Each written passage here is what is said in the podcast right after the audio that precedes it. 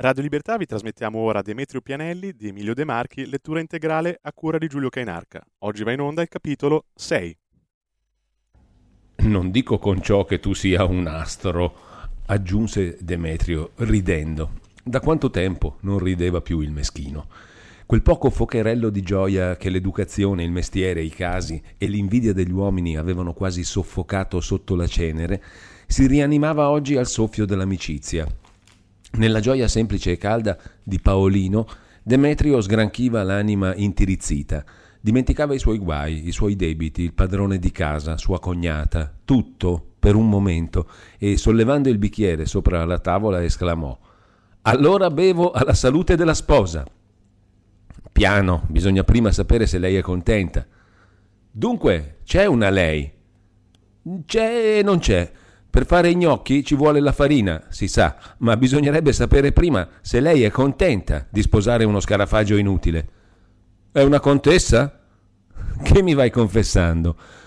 Perché non devi essere sicuro? È ciò che vado dicendo anch'io, ma ho paura. Segno dunque che sei in- innamorato. Corpo del diavolo! esclamò Paolino picchiando un gran pugno sulla tavola. Ho fin vergogna a dirlo, è vero e dire che non ho mai creduto che si potesse perdere la testa per una sottana. Va là, farfallone, brucia anche tu le ali dorate, birbonaccio. La faccia di Paolino delle Cascine, illuminata anche dai riverberi del vino bianco, s'era fatta lucida e rubiconda. Demetrio, lontano le cento miglia dall'immagine dove sarebbe andato a finire quel gran discorso, soggiunse: Difatti sei diventato magro. Quando ti dico che è una birbonata, io scherzavo gli altri, mi parevano cose impossibili che si scrivono sui romanzi o che si mettono sul teatro, tanto per fare il duetto di quell'amor, di quell'amor che palpito. Riverisco, grazie del palpito. Provassi è una scottatura che non si guarisce col chiaro d'uovo sbattuto. Tu perdi la fame, perdi il sonno, ti muoiono le gambe, sudi sotto il cappello, vai di qua, vai di là come un matto. Parli senza pensare, senza capire, e ti viene fino in nausea il vino. Chi me l'avrebbe detto in principio di Quaresima quando tu me l'hai condotta alle cascine? E veramente, finché restò a casa mia, io non so, non mi accorsi. Quando ricevi una fucilata non la senti così subito, il dolore, la botta, viene fuori dopo la sua partenza. Io la vedo in tutti i cantoni, quella donna, pare che Dio mi abbia levata l'aria respirabile, mi do del matto, del cento volte matto, ma non c'è verso che io possa togliermi dagli occhi la sua figura. Cominciai a sentire un dolore qui, sotto le costole, e una mancanza, come se mi avessero tagliato un braccio, poi una voglia di nulla, un affanno di respiro, una palpitazione di cuore, una voglia di piangere. A questo punto gli occhi di Paolino si velarono di lagrime, inghiottì un singhiozzo, picchiò un gran pugno sulla tavola e voltò la faccia dall'altra parte. Demetrio, non sicuro d'aver ben udite le parole del cugino, aprì la bocca a un oh che non venne e restò come incantato. Lo so che sono uno scarafaggio in suo confronto, continuò Paolino guardando in aria. E voglio che tu glielo dica. Se no, addio, mi sarò strappato il dente. Ma se le buone intenzioni di un galantuomo valgono ancora qualche cosa, tu potrai dimostrarle che Paolino Botta non ha mai ingannato nessuno e che se promette di dare un padre ai poveri figli di Cesarino è come se giurasse sul calice della messa. Dille pure che venendo alle cascine non dovrà fare la massaia. Grazie a Dio ho di che far fare la signora a mia moglie e mandarla in carrozza, in quanto i suoi figliuoli saranno miei e hai una prova in questa lettera di Arabella che tengo sempre nel portafogli e che avrò baciato cento volte a quest'ora. Se anche stentasse a rassegnarsi a vivere in una cascina, l'anno venturo scade il mio affitto e io posso andare a vivere dove voglio. Io non so che cosa non sono pronto a fare per quella, per quella celeste. Un altro singhiozzo troncò a mezzo la frase che Paolino finì con un gesto della mano in aria, simile a una benedizione. Tu vuoi parlare di Be- Beatrice? chiese trepidando Demetrio per paura di ingannarsi ancora. Eh, gridò Paolino alzando le due mani. Oh santa pace, te, te. Son matto? No, no, tutt'altro, anzi, ma guarda, te, te. Non è possibile? Io non avrei mai pensato. Oh, giusto, una vedova con tre figliuoli. Ma se ti dico... Sì, sì, magari, e sia lodato Dio, non sai che farei cantare una messa a San Celso coi rivestiti? Ah, tu trovi? Che c'è una provvidenza, te, te, ma tu conosci bene Beatrice. Capisco che nelle tue condizioni scompariscono certi difetti, magari, Jesus. Tu mi dai qualche speranza? Dammi la mano, Paolino. Tutte e due, Demetrio. Se tu non sei l'angelo mandato dal cielo, io non so che cosa sono gli angeli. Demetrio, con la voce piena di lagrime, strinse al di sopra della tavola le due mani di Paolino, che dopo riempì i bicchieri e fece rinnovare il liquido. I discorsi divennero subito più fitti, più caldi, più intimi. Demetrio, man mano che vedeva la possibilità e l'opportunità del progetto, si sentiva alleggerire lo stomaco da un gran peso, da quel gran peso che minacciava di schiacciarlo. Sì, sì, vedeva proprio nella mano lunga di Paolino la mano di quella provvidenza di cui non aveva mai disperato. Non era un matrimonio che si potesse fare dall'oggi al dimani. Bisognava preparare il terreno e concedere tempo al dolore della vedovanza. Intanto però era per Demetrio un bellissimo aiuto l'alleanza di un uomo come Paolino delle Cascine e questi, dal canto suo, nell'alleanza di Demetrio, si sentiva tolto dal cuore quel sasso anche lui che non lo lasciava più vivere. I due cugini se la intesero.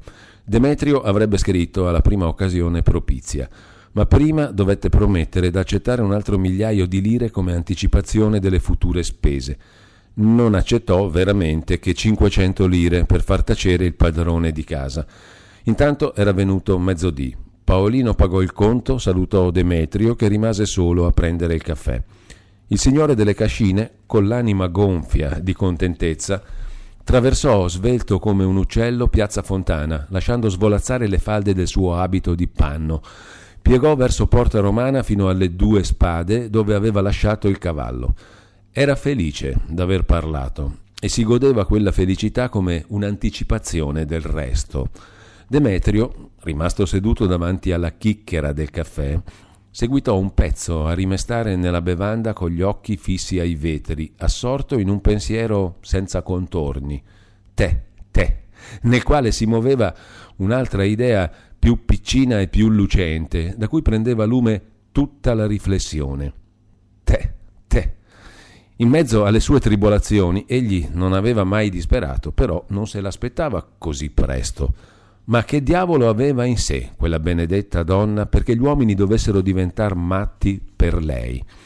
E senza cessare dal girare il cucchiaino nella chicchera, seguitò con gli occhi fissi ai vetri. Che diavolo! Cesarino, una testa fantastica, un romantico, si capiva, ma Paolino delle Cascine, bastava guardargli in faccia per vedere che non era un poeta, tutt'altro, anzi era un uomo positivo, quadrato nella base. Eppure anche lui, a sentirlo, aveva perduto l'appetito, il vino gli pareva cattivo, gli si velavano gli occhi, gli dolevano le costole, gli tremavano le gambe e quella donna gli toglieva l'aria. Anche lui, te, te. Con lo sguardo quasi cieco, sperduto nei fumi della bella colazione, col pensiero inchiodato a quell'interrogativo che gli era spuntato per la prima volta in cuore, tornò a chiedere che diavolo ha questa donna? In mezzo alle sue tribolazioni, in mezzo ai suoi parenti, con un morto da portar via, con tanti debiti da pagare, con tante amarezze da inghiottire, in una lotta ad ogni minuto con la miseria, col pane, coi creditori, con le prevenzioni, coi pregiudizi, con le antipatie, egli non aveva avuto tempo di cercare in sua cognata la donna per lui essa non era che un debito, il più grosso, il più pesante, quello che non si poteva pagare in nessuna maniera e che tirava con sé tutti gli altri. Ma al di sotto del debito c'era la donna. Che diavolo aveva dunque mai questa donna? Il tocco profondo e vibrato di un orologio che gli stava sul capo lo svegliò dalle sue meditazioni e gli richiamò alla mente che non aveva ancora sentita la messa. Uscì in fretta, attraversò in quattro passi la piazza Fontana e prese la via dell'Arcivescovado per la porticina secondaria. Dalla gran luce esterna si rifugiò nell'ombra alta e solenne del Duomo, in fondo alla quale uscivano i colori sanguigni e violetti di una vetriata, tocchi e animati delicatamente dal sole. Lo spirito alquanto scosso ed esaltato di Demetrio si raccolse in quella grande cornice di ombre e di colori profondi e sotto quelle alte volte intrecciate nelle quali il pensiero corre senza perdersi. Là dentro anche l'anima prende la forma di tempio, si svolge e si esalta, giganteggia, fortificandosi nelle solide basi della fede. Demetrio si appoggiò a un pilastro e si raccolse per ascoltare una messa che egli vedeva da lontano tra una selva di colonne, ma un poco per l'eccesso del bere, un poco per la novità delle cose udite, stentò a formulare un atto di fede con attenzione. Se Paolino gli toglieva questa spina dal cuore, egli avrebbe fatto cantare non una, ma dieci messe. Questo matrimonio sarebbe stata la liberazione di un povero uomo incatenato. In quanto a Beatrice non era donna da pensarci troppo. Una buona vita in campagna, al di sopra degli stenti, con buona tavola, bei vestiti, cavalli e carrozza, un buon papà per i figliuoli e poi la pace, la sicurezza per sempre. Altro che non sono fortune che capitano a tutte. Anzi, di solito capitano a chi le merita meno. Se c'è una povera ragazza brava, onesta, di talento, non trova un cane. Invece queste sans souci, queste belle pigotte con l'anima di stoppa, trovano sempre chi le veste e chi le fa ballare. Orate frateres, disse il prete voltandosi indietro con le braccia aperte. Demetrio si accorse di essere in chiesa e cercò di raccogliere la mente al mistero della santa elevazione. Ma non era colpa sua se la testa usciva dai finestroni. Che diavolo hanno addosso queste benedette donne? Pensandoci un poco e cercando di dare lì per lì una risposta alla questione, gli pareva di non aver mai guardata bene sua cognata e di conoscerla soltanto attraverso un velo di dolore e di antipatia, e allora si guastano anche le più belle cose.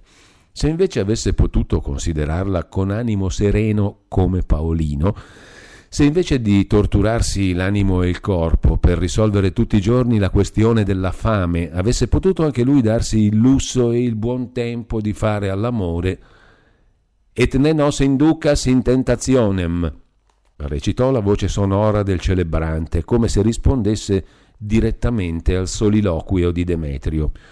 Questi tornò da capo a rimproverarsi e cercò di ripigliare se stesso, che usciva troppo di chiesa per correre dietro a pensieri senza costrutto. Ma prima che la messa fosse terminata, una strana, irresistibile dialettica che spettegolava dentro di lui lo condusse un'altra volta a cercare la risoluzione d'un quesito che si imponeva alla sua volontà e a tutti i suoi proponimenti. Che diavolo aveva dunque quella benedetta donna?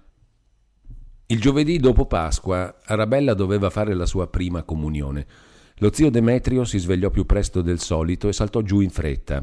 Per la circostanza tirò fuori da un cassettone un certo redingotto di panno nero blé che scosse fuori dalla finestra per liberarlo da tutto il pepe che aveva dentro e trasse dall'astuccio anche un vecchio cilindro che non usciva da molti anni a vedere il sole, ancora bello se si vuole, ma giù di moda Mise al collo un fazzoletto bianco, si fece la barba e prima delle sette corse in carrobio con un vivo desiderio di esserci. Non si fermò che un momento in via delle Asole, dall'Albizzati, dove comperò alcune immagini col pizzo e un angelo di biscuit con la piletta dell'acqua santa per regalarlo alla nipotina. Demetrio non era avaro, anche a lui piaceva fare dei regali se avesse potuto spendere Bel merito di farsi voler bene quando si hanno i denari del signor Paolino delle Cascine. A lui invece era sempre toccata la maledetta sorte di tribolare per gli altri, per farsi odiare. Ma poiché da qualche parte questa fortuna stava per arrivare, voleva far vedere che anche lui sapeva essere grande e generoso. Non c'è mestiere più bello che fare lo zio d'America. A Beatrice non aveva detto ancora nulla dei grandi discorsi di Paolino, ma forse era arrivato il momento di lanciare una prima parola. In un giorno di festa e di pace, in cui di solito si mettono in disparte i rancori e i corrucci, non era difficile trovare il momento per avviare un discorso di tanta importanza. Arrivò in Carrobio Mentre i ragazzi stavano vestendosi, trovò Mario e Naldo in cucina che si impegolavano le mani e la faccia col lucido con cui cercavano di rendere pulite le scarpe. Lo zio arrivò a tempo a dar loro una mano. È vero, zio, che Arabella oggi diventa il tabernacolo dello Spirito Santo? disse Mario. L'ha detto il predicatore ieri sera. Sicuro. Naldo non voleva credere. Il piccolo miscredente si pose a ridere. Gli pareva una parola così strana questo tabernacolo. In quella entrò Ferruccio. Anche il bel ricciolone doveva presentarsi per la prima volta alla sacra mensa e s'era lavato il muso e le mani in un modo straordinario. La signora Grissini gli prestò per la circostanza un vestito d'un suo figlio morto vent'anni innanzi e così, aggiustato con certi guantini bianchi che gli squarciavano e gli indurivano le dieci dita delle mani, Ferruccio venne a cercare Arabella. Essa gli aveva promesso un bel cravattino bianco la fanciulla, sentendosi chiamare, venne un momento in cucina, avvolta in una nuvoletta bianca, cioè in un vestitino a blonde leggere con pizzi volanti, con un velo appuntato nei capelli. Se avesse potuto vederla il suo papà, che era tanto ambizioso di quella sua bellezza. Che caro angiolino, con quei capelli color del lino sciolti sulle spalle. Lo zio Demetrio sentì una mano che gli carezzava il cuore, una mano di velluto. Arabella si fermò il tempo di mettere la cravatta a Ferruccio, che lasciò fare stando ritto in mezzo alla stanza. Le piccole mani della fanciulla si agitarono un poco, il nodo fu fatto, accomodato. Aggiustò anche la capigliatura cespugliosa del ragazzo con l'aria materna di chi dà due scappellottini. Sta raccolto e pensa alla tua mamma, gli disse. Ferruccio rispose di sì col capo. Se egli aveva capito qualche cosa della Santa Eucaristia, lo aveva imparato in quei giorni da Arabella, che, accesa di carità, non voleva che Ferruccio, per ignoranza, commettesse qualche sacrilegio. Il ragazzotto era anche capace di far colazione prima di ricevere il Signore, ma ora aveva capito ben quel che doveva fare. Toh, ti ho portato un angiolino, disse lo zio, scartocciando il suo bel regalo. Arabella lo accolse con un piccolo grido di gioia. Com'è bello, troppo bello, zio, grazie. Si alzò sulla punta dei piedi e baciò lo zio sulla fronte. Demetrio, a quel contatto di piuma, sentì una freschezza ineffabile per tutta la vita e insieme un profumo di, come dire, un profumo di anima. A San Lorenzo ripigliarono a suonare a festa. Presto ragazzi, che non c'è tempo da perdere. Demetrio, caduto in mezzo a quella brigatella di ragazzi, sentiva al di sotto della roccia indurita scorrere come un fiume una profonda commozione che cercava modo di uscire, se non che la vecchia e scontrosa volontà faceva forza e premeva giù. L'uomo selvatico chiudeva strettamente la bocca per non dare adito all'emozione e cercava di mutare la compunzione in un senso di corrucciata impazienza. Fate presto dunque, tornò a ripetere. La mamma non è pronta? A lui il destino non aveva mai concesso una giornata serena, nemmeno nella fanciullezza. Arabella era la prima ragazzina che osasse alzare le braccia a lui e baciarlo sul viso. Nella sua povera vita, secca come una siepe d'inverno, non era mai passata una sola farfalla. Naldo volle che lo zio gli allacciasse una scarpetta. Lo zio lo fece sedere sul tavolo e prese in mano la gambetta del bambino. Mentre egli stava ancora tutto intento a infilare la stringa negli occhielli, Beatrice, avvertita da Arabella che non c'era tempo da perdere, venne tutto ad un tratto in cucina a prendere un secchiello d'acqua. Non aveva sentito che Demetrio fosse lì e venne come si trovava, così in sottanino, con le braccia e con le spalle scoperte, così come s'era distaccata dalla catinella. Vedendo suo cognato, si confuse, sorrise, balbettò qualche parola di scusa. Le sue spalle diventarono di fuoco e tornò indietro ridendo, lasciando sulla soglia il secchiello vuoto che Mario portò in stanza pieno d'acqua. Demetrio, non sapendo se dovesse ridere o chiedere scusa o che cosa fare, seguitò a infilare la stringa negli occhielli con una contrazione del viso rigida e dura che gli indolenziva i muscoli e gli zigomi della faccia. Una settimana prima, quell'apparizione bianca e rosa non gli avrebbe fatto alcun effetto, ma adesso, dopo che quell'asino di Paolino era venuto a contargli cento storie di incantesimi e di stregherie, quell'apparizione pareva quasi una risposta a una dimanda fatta già più volte a sé e alla quale non si era mai sentito obbligato di rispondere. Un gran calore, come se fosse dall'uscio divampata una fiammata, inviluppò il suo corpo, Sentì la fiamma al viso, il suo corpo tremò e vibrò un pezzo, come il filo di un parafulmine dopo lo scoppio. Qualche cosa, come una nebbia, si stese tra lui e la luce del sole. Andiamo, andiamo, disse cacciando avanti i due maschietti e la bambina, ai quali si aggiunse da basso Ferruccio. Il berretta, per la circostanza, s'era messo in abito d'estate e andava alzando le mani come se volesse dire qualche cosa, quantunque fosse certo di non aver nulla da dire. Sor Demetrio, disse salutando, aggiungendo anche una risatina. Stettero ai piedi della scala ad aspettare la mamma, che era sempre in ritardo. Finalmente quella benedetta donna si sbrigò, chiuse l'uscio e venne giù correndo mentre infilava i guanti. Aveva indosso un vestito non interamente di lutto, ma il più scuro di quanti aveva potuto sottrarre all'avida avarizia di suo cognato. In testa non aveva che un velo grande, accomodato con la grazia che le lombarde sanno dare al velo, con molte pieghe che si annodavano quasi da sé sopra una spalla, dove scintillava un grosso B di metallo bianco. Beatrice cercò d'essere la prima a salutare suo cognato per non portare in chiesa, in un giorno come questo, un senso cattivo di avversione e di antipatia. Arabella diede il braccio alla mamma e andò avanti. In mezzo si misero i ragazzi e in fondo chiudevano la processione Demetrio e il Berretta, che non sapeva dove collocare quelle benedette mani. Dal Carrobio alla parrocchia di San Lorenzo sono quattro passi che Demetrio percorse senza pensare letteralmente a nulla. Alzò un momento gli occhi alle famose colonne romane avanzo delle terme di Massimiliano Erculeo, mentre il Berretta gli diceva che stavano bene ma che impedivano il passo. Due o tre volte cercò con un'occhiata rapida e fuggitiva la madre e la figlia che camminavano innanzi ma non pensò nulla di preciso, solamente si sentiva un poco riarsa la pelle della faccia.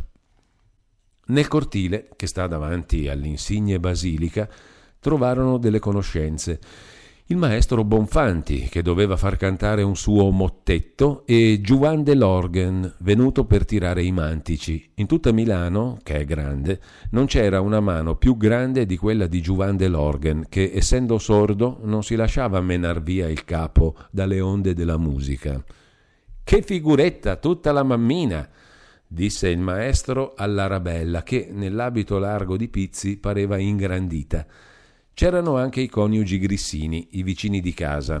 La signora Barberina, a vedere Arabella, si sentì venire le lagrime agli occhi e non poté dire che una frase. El me Angiulin.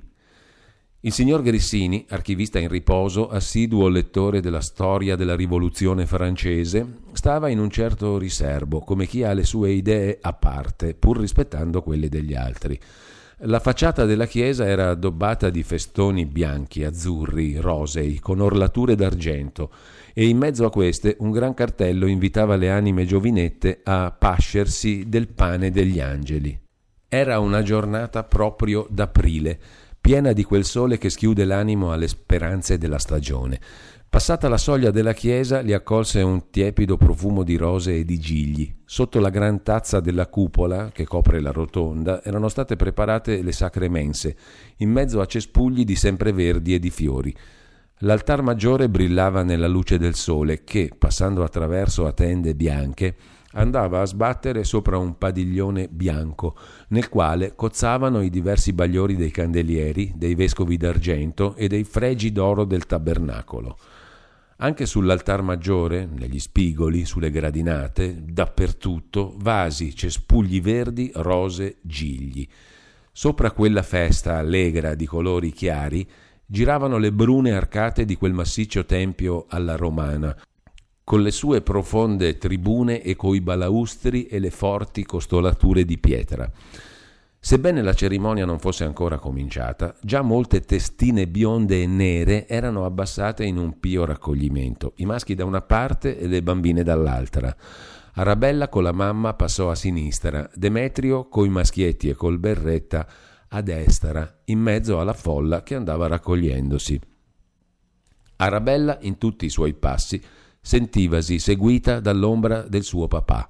Aveva promesso di offrire tutti i meriti e tutte le indulgenze del sacramento in sollievo dell'anima sua, ed ora, nel momento che il Signore stava per discendere fino a lei, la povera orfanella avrebbe voluto offrire anche il cuore in olocausto. Venti ragazzi sulla cantoria intonarono il Salutaris Ostia. Tutte le testoline raccolte intorno alla mensa si piegarono avvolte nell'onda mistica di quelle voci bianche. Arabella sola guardava l'altare e pregava fissa, con gli occhi quasi allucinati. Diceva con la voce del cuore: Prenditi la mia vita, fammi morire adesso, ma salva l'anima sua e quasi le pareva di sentire una mano fresca e leggera posarsi sulla spalla. L'anima era lì dietro, come una persona che aspetta con pazienza. L'organo, dopo aver accompagnato i celebranti col suono ripieno delle sue canne maggiori, attenuò a poco a poco le voci, introdusse suoni teneri e palpitanti, di flauto e di voce umana. Globuli d'incenso si svolsero e si colorirono nel raggio obliquo del sole, che traversava lo spazio e andava a risplendere sui marmi colorati del pulpito. Demetrio, intenerito, cercò con gli occhi Arabella per associarsi a lei nei frutti del sacramento. Dietro la fanciulla vide Beatrice e accanto un'altra signora magra che riconobbe per la Pardi, Beatrice, col libro delle preghiere aperto nelle mani, con la testa e le larghe spalle diritte, avviluppata anche lei dalla dolce commozione di quelle voci bianche, leggeva, alzando di tanto in tanto le larghe palpebre. Il velo, nelle sue ombre molli e oscure, attenuava un poco la materialità della sua bellezza di provincia, ne alleggeriva un poco la corporatura, la sollevava insomma verso quel che i poeti chiamano l'ideale Chiudeva il libro, tenendovi dentro l'indice, recitava un gloria con le labbra, abbassando un poco la testa fino a toccare col naso il velluto cremisi della sua via al cielo. Tornava a rialzare il capo, a riaprire gli occhi sereni e buoni verso l'altare. Che avesse ragione Paolino? La Pardi non stava mai tranquilla e più di una volta, da vero diavolo tentatore, cercò di far ridere Beatrice sul conto di quel bellissimo suo cognato in redingotto. Dio che bellezza! Beatrice una volta le fece segno di finirla. La diavolessa si inginocchiò in terra e si raccolse in una fervida preghiera. Il Signore stava per discendere in mezzo agli innocenti. I ragazzi del coro cominciarono un soave o sacrum convivium a sole voci che richiamò la mente di Demetrio dalle strane divagazioni in cui incominciava a perdersi. Stese in terra il suo fazzoletto di cotone fresco di bucato, si inginocchiò e strinse l'anima sua a pensieri più casti e religiosi. C'è una grande provvidenza al di sopra delle nostre tegole, delle nostre miserie, della nostra presunzione, e soltanto chi la nega è indegno di meritarsela.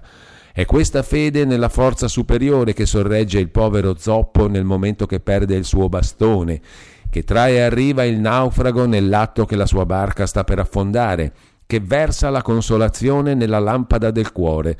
Tu fai il bene per il bene e lascia che Dio aggiusti il conto. Dio è un ricco cassiere che non scappa mai. Non è l'arte del saper vivere che fa, ma il viver bene, anche sbagliando. Il bene che tu fai nella buona intenzione, nella carità del prossimo, non si perde mai.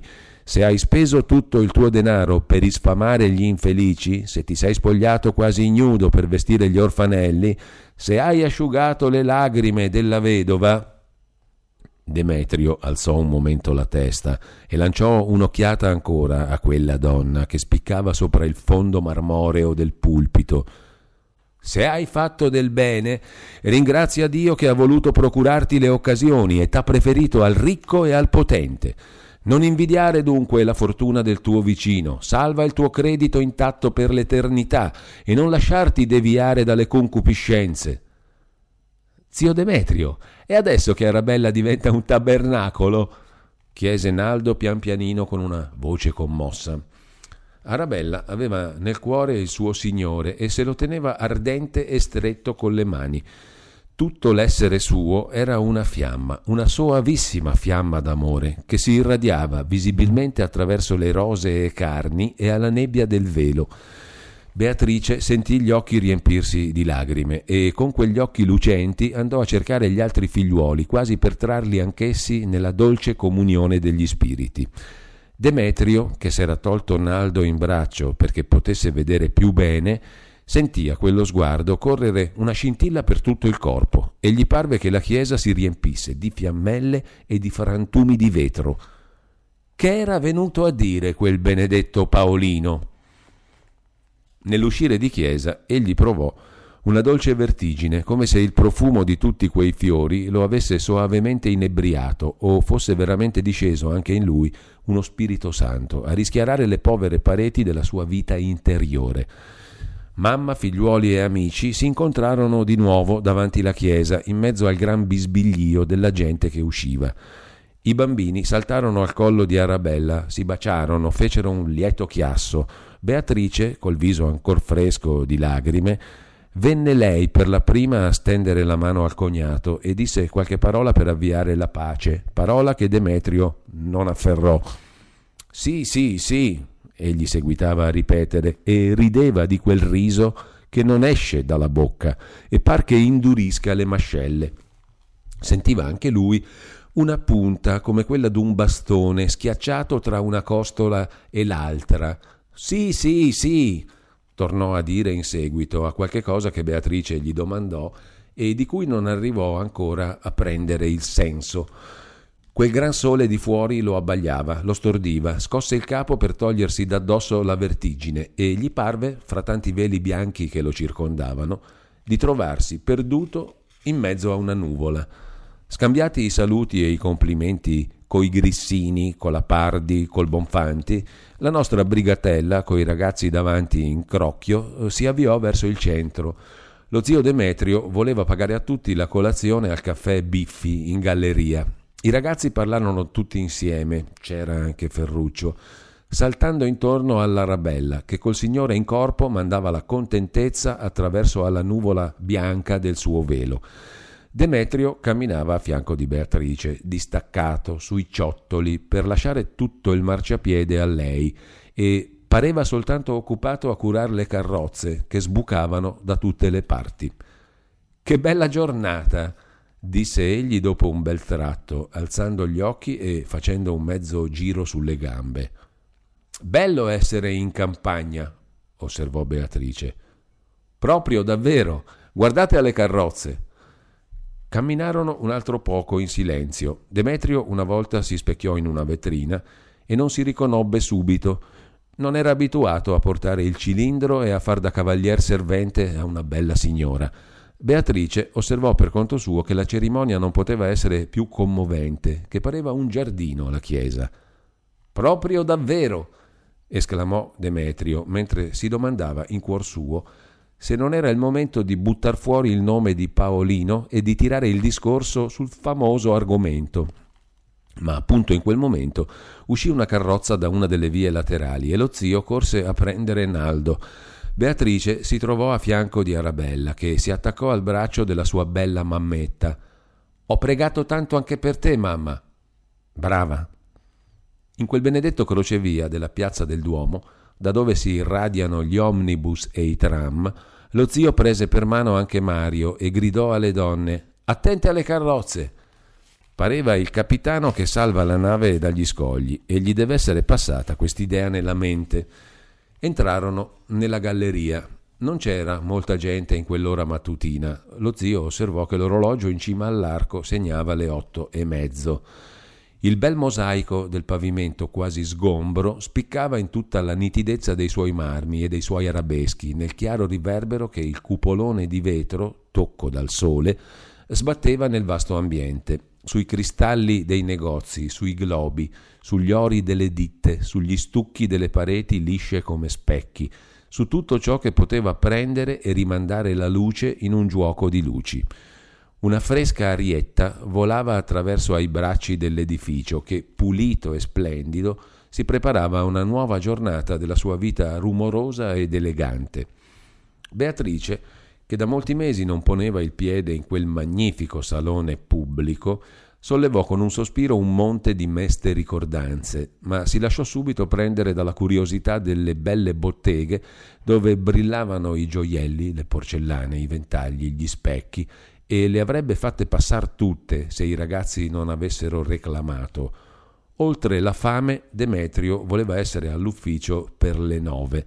Entrarono subito al Biffi che, rimesso a fresco da poco tempo, con stucchi nuovi, specchi nuovi, velluti nuovi, pareva un pezzo di paradiso. Sedettero a un tavolino presso uno dei grandi cristalli che danno sull'ottagono, da dove si può vedere il vasto piazzale pubblico, con tutte le botteghe in giro, con sopra la tazza immensa e trasparente della cupola, un vero barbaglio per chi ci va una volta tanto.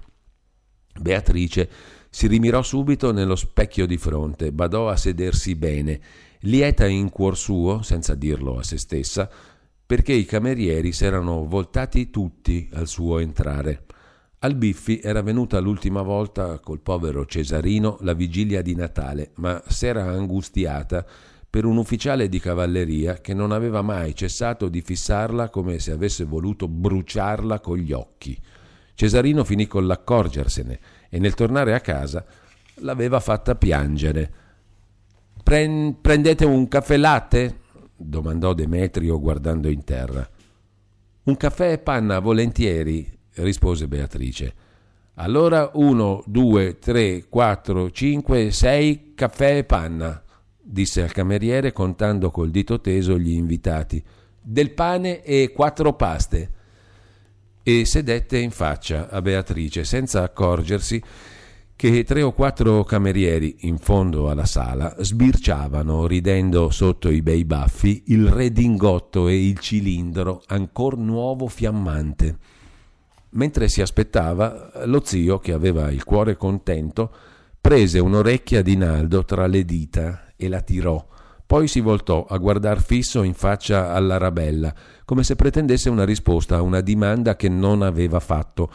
Guardò in alto il cupolone e una volta l'orologio del caffè che confrontò col suo. Quella donna la vedeva in ombra, davanti, la sentiva presente, la pensava, ma non avrebbe osato guardarla per paura. paura di che? Lo sa Dio. Finalmente arrivò un gran vassoio pieno di chicchere, di panetti, di paste dolci e lo zio ebbe a occuparsi a distribuire, a versare, a fare le parti giuste. A Beatrice offrì una bella veneziana fresca e siccome essa esitava ad accettare Andiamo, andiamo, disse con una certa furia screanzata. Che sciocchezze! E nel dir queste parole sentì di nuovo una vampa di fuoco pigliargli il corpo salire al collo, alle orecchie, alla radice dei capelli. Per fortuna capitò che Ferruccio lasciasse cadere un cornetto intero di pane nella chicchera. Ciò sollevò l'ilarità di tutti, anche di Beatrice, anche del sor Demetrio, e il tempo passò presto. Invece di chiamare il cameriere, il signor zio andò al banco a pagare, cosa che non si usa più in un caffè rispettabile, e servì anche questo a divertire quei bravi giovinotti. Bisogna che io me ne vada, finite con comodo, tornò a dire. Ci rivedremo più tardi, stasera. I ragazzi gridarono. Riverisco, zio, riverisco, grazie. Egli uscì in fretta, senza capire ciò che gli diceva la cognata. Aveva bisogno d'aria. Passò davanti al cristallo, guardò nel caffè, vide un gruppo di gente, ma vide annebbiato. Salutò con la mano e col suo passo di bifolco che cammina nel molle traversò Santa Margherita, portato come un pezzo di legno galleggiante dalla corrente dell'antica abitudine, non più chiaro a se stesso di quel che sia un pezzo di legno. Una sola parola con un senso umano uscì da quel garbuglio di sentimenti che egli portò all'ufficio e prese nel fondo del suo silenzio la cadenza di un bastone che picchia a un sacco di cenci. Questa parola, che egli ripeté cento volte nel breve tratto di strada fino alla porta del demanio, era il nome del suo migliore amico. Ah, Paolino! Ah, Paolino! Per tre o quattro giorni si sentì male e di mala voglia.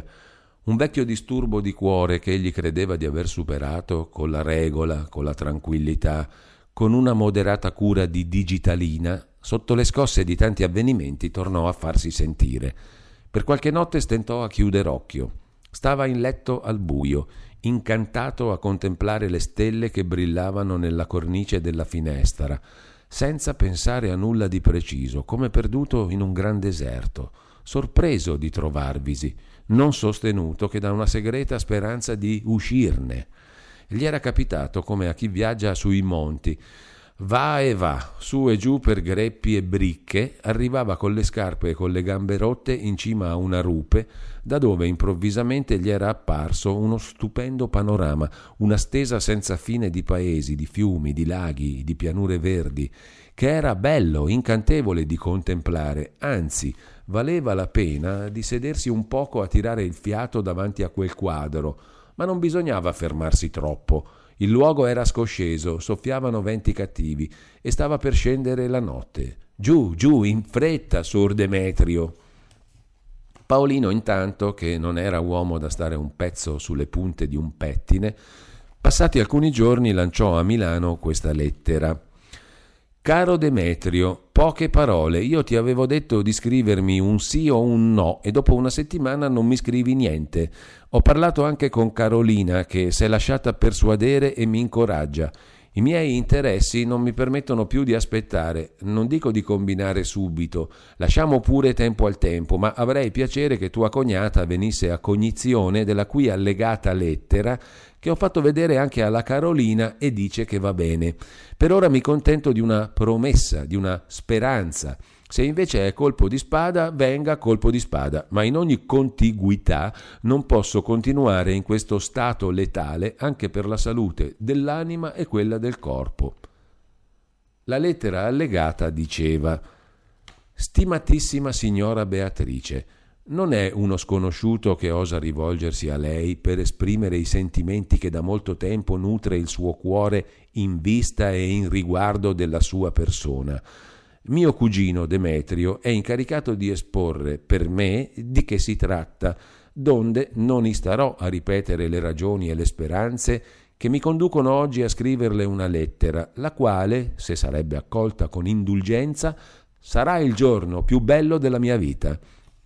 So che io non avrei dovuto essere tanto temerario di innalzare gli occhi fino alla sua persona circondata da tante attrattive, al confronto della quale io non sono che un uomo indegno, ma... E sempre su questo tono apriva tutte le porte del cuore. Esponeva le sue oneste intenzioni, la gioia dei parenti ove si fosse potuto stringere un nodo indissolubile e le cure, le tenerezze di cui avrebbe circondati i poveri orfanelli. La buona sorella Carolina, alla quale lesse la minuta della lettera, suggerì una frase porgere grato orecchio, che le era rimasta in mente fin dal tempo del collegio non contento ancora, Paolino volle far sentire lo scritto anche a don Giovanni Curato di Chiaravalle, un vecchietto di molto buon senso pratico che propose una chiusa. Voglia dunque alla stregua di queste considerazioni perdonare la mia improntitudine. Per quanto Paolino non entrasse molto bene nel significato di questa stregua, accettò e introdusse anche la frase del buon vecchietto per dare anche a lui la sua parte di responsabilità. Trascrisse la lettera su un bel foglio quadrato con l'aiuto della falsa riga, senza una macchia, senza una cancellatura, e mandò il suo letterone aperto a Demetrio perché vedesse e giudicasse anche lui. Demetrio lesse una volta con una faccia fra l'irritato e l'indifferente. Ognuna di queste parole, scritte con la calligrafia commerciale del cugino, era un chiodo che egli doveva ribadire nel cuore di Beatrice, e non se ne sentiva più voglia. Gli parve che il signor cugino avrebbe potuto sbrigarsi da sé, senza bisogno d'ambasciatori. Egli non faceva il portalettere per nessuno. In un atto subitaneo e irragionevole di stizza fece volare i fogli che andarono a finire sotto la sedia. Capì subito però che era fuori di casa. Si stupì egli stesso della sua impazienza. Che diavolo aveva indosso? Raccolse i foglietti, li nettò dalla polvere soffiandovi sopra e nel metterli sotto un calamaio disse a mezza voce Vedremo. Quel tal vedremo con cui di solito i nostri buoni superiori procurano di non farci veder nulla. Una mattina Beatrice vide entrare in casa Palmira tutta spaventata. Che cosa c'è? Taci, lasciami sentire, disse la Pardi ansando, porgendo l'orecchio all'uscio. Quando fu sicura che nessuno l'inseguiva, trasse un sospiro. Jesus, disse, che corsa! Quel bestione è capace di farmi una figura in istrada. Chi? Mio marito, secco, mi fa la guardia. Vengo dalla posta dove ho ritirata una lettera. Eccola qui. Non ho avuto tempo di leggerla. È sempre Altamura? Già, mi scrive da Barcellona, fa furore anche là. Stavo per aprire la lettera quando vidi sbucare secco dal portone della corte. Era lì, in sentinella. Ci deve essere della gente che gli soffia nelle orecchie. Non mi sono fermata ad aspettarlo, naturalmente, ma giù per la via del pesce, su per i Visconti, giù per San Satiro, volta per l'Unione. Il pancione non può correre tanto e io sfido un cervo, ma è capace d'aver presa una carrozza. Taci, senti, non si è fermata una carrozza davanti alla tua porta? Scusa, va a vedere. Beatrice andò alla finestra. Alla porta non c'era niente. Mi riconoscerebbe anche per te, perché secco, se si monta la testa, non ragiona più. Ma la deve pagare, lo stupidone. Oggi gli faccio una scena da far correre le guardie. Eh, scusa, Palmira, provò a dire Beatrice. Se però ti trovasse la lettera di Altamura, non ti pare che avrebbe ragione? È per questo che son corsa, ma non voglio scene in istrada, non ne voglio, non mi lascio imporre, beh. Se non dimanda scusa faccio fagotto e me ne vado. Dove vuoi andare, cara te? In nessun sito, si sa, rispose con un gorgheggio di mascherina la moglie del buon Melchisedecco. Quando mi vede fuori dei gangheri abbassa subito le arie, diventa un agnello. Bisogna fare così con gli uomini, non mostrare mai d'aver paura. È perché noi donne non andiamo d'accordo, ma se ci mettessimo, non sai che in 24 ore cambiamo la legge del mondo. Beatrice stava a sentire incantata, quasi impaurita di queste famose massime. Il coraggio e lo spirito di Palmira l'intimidivano. Non capiva come vi potessero essere donne così temerarie da tentare la pazienza e le furie di un povero uomo a quel modo. Scrive che, finita la stagione di Quaresima, tornerai in Italia. Oh, bravo! Palmira agitò nell'aria il foglio e se lo portò alla bocca. Sì, sì, va bene, ma tu sei troppo.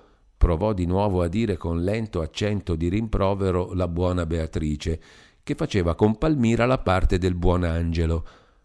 Troppo che cosa? saltò su la Palmira guardandola con gli occhi socchiusi. Cara la mia innocentina, non tutte hanno l'arte di spennacchiare la gallina viva senza farla gridare. O che tu sei diversa dalle altre. Che cosa credi? esclamò Beatrice arrossendo. Io non voglio saper niente, non sono il tuo confessore.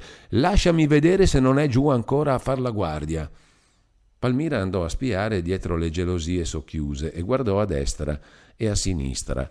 Quando fu certa che Melchisedecco non c'era, stracciò in cento pezzetti la lettera che seminò per la stanza e soggiunse Vado, intanto che ho la furia addosso. Son passata di qui anche per dirti una cosa che ti riguarda. Ieri ho trovato il cavaliere che mi ha detto di dirti che ha visto l'avvocato, che la causa è a buon punto, che tuo padre ha cento ragioni, che ha bisogno di parlarti. Davvero? esclamò Beatrice con un piccolo grido e con un saltino di gioia. Questa è una bella notizia.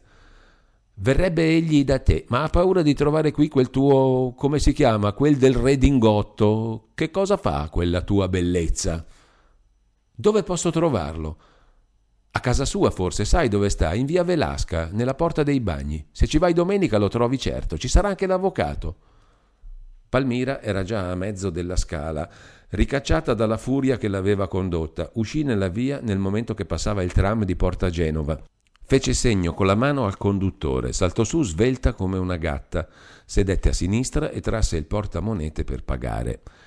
Quando alzò le palpebre, si trovò seduta in faccia al signor Melchisedecco Pardi, fabbricante di nastri con ditta al Ponte dei Fabbri, che in una posa di Napoleone a Sant'Elena la divorava con gli occhi. Palmira aveva ragione di dire che suo marito le faceva la guardia. Dal giorno che Cesarino Pianelli, o per leggerezza o per vendetta, aveva buttata fuori la prima parolina ironica, il buon Pardone non era stato con gli occhi chiusi. Conosceva le tendenze di sua moglie e non si illudeva. Egli l'aveva levata da un telaio di nastri col vestito di cotone, coi piedi negli zoccoli, L'aveva sposata, l'aveva vestita di seta, coperta d'oro, e l'amava ancora dopo dieci anni di matrimonio, con la forza lenta, costante, vigorosa dei temperamenti linfatici. Palmira non negava mica che il suo secco fosse buono, anzi, in certi momenti guai a toccarglielo. Non amava il male in sé, ma per la varietà, colpa dell'argento vivo che aveva indosso, e della sua nessuna educazione di famiglia. Il buon Pardone portava pazienza, la compativa fin dove può arrivare un marito. Lasciava che andasse in maschera, che gettasse i coriandoli dal balcone, che ridesse, scherzasse pure con gli uomini. Andava anche lui a divertirsi, quando avrebbe preferito dormire nel suo letto. Non rifiutava nemmeno di infilare il frac e di dormire in piedi alle feste da ballo dove Palmira faceva il diavolo, ma uè, non voleva che la gente dicesse che il signor Pardi dormiva troppo della grossa. Scherzare, fare il diavolo finché si vuole, ma il signor Pardi era lui. Se bisognava c'erano anche dei buoni pugni. Queste cose all'incirca scattavano fuori da quel paio d'occhi con cui cercava di divorare sua moglie, se la signora Palmira avesse avuto la compiacenza di lasciarsi divorare. Egli sapeva che c'era un tenore di mezzo. Lo aveva visto alla festa a far le smorfie del trovatore a Palmira. E fin qui pazienza. È il loro mestiere di far le smorfie. Ma egli aveva ogni ragione di credere che tra Barcellona e la via dei Fabbri continuasse una corrispondenza segreta una volta sulla scala aveva trovato per caso una fascetta di giornale con un bollo spagnuolo, o almeno gli parve spagnuolo. Certo non era dei nostri. Seppe poi da un impresario a cui aveva garantita una cambiale che il signore di quella pira mandava in visibilio gli spagnuoli col suo famoso do. Niente di male, era questo il suo mestiere, ma Corrispondenze segrete no, per Dio, non ne voleva di corrispondenze segrete. Anzi, l'amico impresario era incaricato d'avvertirlo nel caso che l'altro passasse da queste parti. Piacere per piacere. Siamo al mondo per aiutarci. Ma il buon Pardone si fidava ancor più degli occhi suoi. A tempo perso pedinava la moglie alla lontana senza farsi scorgere e la colse proprio sul punto che usciva dal portone della posta. Che cosa andava a fare alla posta la signora Pardi? E non ci sono i portalettere pagati per questo? C'era una lettera, l'aveva vista con gli occhi suoi, c'era. Doveva essere in una di quelle due tasche e ingrossava ancor di più gli occhi, come se volesse guardare sotto i panni. Palmira, rigida, fredda, indifferente, colse il momento che il tram rallentò la corsa per ingombro, si alzò, non aspettò che la carrozza fosse ferma, con un salto andò giù e infilò subito una via a sinistra, verso casa, mentre il signor Melchisedecco andava sonando e risonando il campanello per far fermare non era uomo da far salti, del resto non c'era bisogno di correre. Forse era meglio che gli passasse un poco la scalmana, ma sentiva che questa volta erano pugni. Non ne voleva di corrispondenze. Per la corrispondenza di fabbrica bastava a lui. Palmira capì che il temporale era grosso. Affrettò il passo, si infuriò più che poté.